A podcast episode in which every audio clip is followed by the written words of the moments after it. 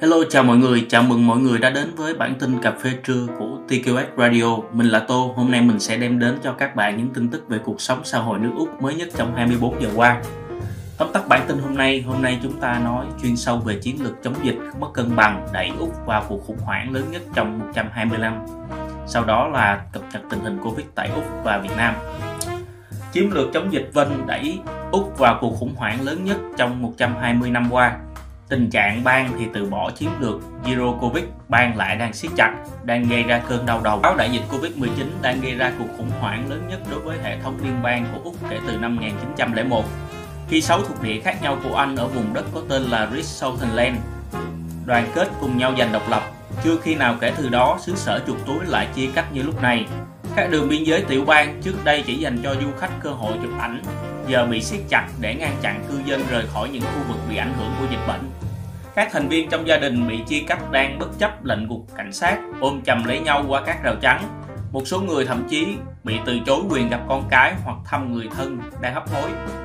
Tại khu vực đông nam dân cư đông đúc của Úc, với các đô thị lớn như Sydney và Melbourne, các bang đang từ bỏ chiến lược không có Covid nữa, đã tức là loại bỏ hoàn toàn số ca nhiễm Covid-19 để mở cửa trở lại doanh nghiệp trường học vào tháng tới và mở cửa lại biên giới vào cuối năm nay Tuy nhiên, khu vực dân cư thưa thớt hơn ở phía Bắc và phía Tây của đất nước, nơi không bị ảnh hưởng bởi dịch bệnh lại đang siết chặt gấp đôi với mục tiêu là Zero Covid. Nhiệt tình bảo vệ một chiến lược cho phép dân cư địa phương sống thoải mái không khẩu trang dù bị cắt đứt với phần còn lại của đất nước và thế giới. Theo Đại học Quốc gia Australia cho biết trước đại dịch này không ai có thể coi tự do đi lại giữa các tiểu bang cũng như từ nước ngoài là quan trọng và có ý nghĩa đối với người Úc nhưng những quyền đó đã bị cắt giảm đáng kể và điều đó đã xảy ra mãi mãi thay đổi quan điểm của người về vai trò của chúng trong trật tự chính trị, thậm chí là các chúng liên quan đến quyền lực. Mọi chuyện đã rất khác vào năm ngoái, tháng 3 năm 2020, Úc đóng cửa các biên giới quốc tế của mình đối với những người không phải là người công dân Úc hoặc thường trú nhân Úc. Họ được cả thế giới ca ngợi vì đã nhanh chóng dập tắt các đợt dịch bùng phát bằng biện pháp phong tỏa nhanh Điều này đồng nghĩa với 26 triệu cư dân Úc phần lớn trở lại cuộc sống bình thường và số ca tử vong Covid-19 vẫn ở dưới 1.000 ca trong khi virus đã giết cả triệu người ở Mỹ và châu Âu.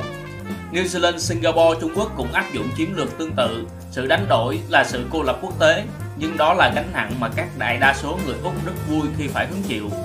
Cho đến khi nhiều nơi trên thế giới từng bị tê liệt bởi đại dịch đã được tiêm phòng và bắt đầu mở cửa lại, Giờ đây khi đại dịch còn kéo dài, chiến lược Zero Covid ngày càng được bị coi là quá thận trọng và không bền vững. Gây khó khăn cho Úc là sự phát triển của biến thể Delta.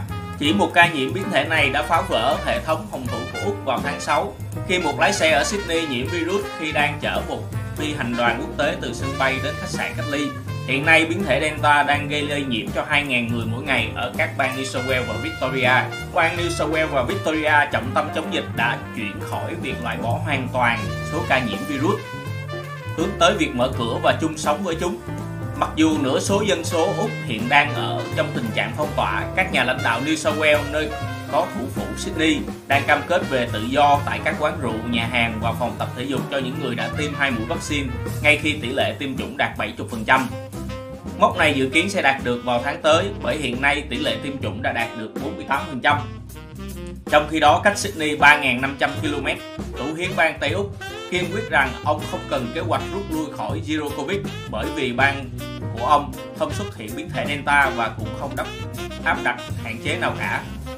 Chính sách tiêu diệt virus của chúng ta đang cho phép người dân Tây Úc đang được sống trong một xã hội tự do cởi mở nhất trên thế giới. Vị thủ hiến này đang dẫn đầu một số nhóm các bang muốn siết chặt các đường danh giới bang để ngăn chặn virus xâm nhập từ bên ngoài chừng nào có thể, hoặc cho đến khi tiêm chủng đạt mức kỳ cao.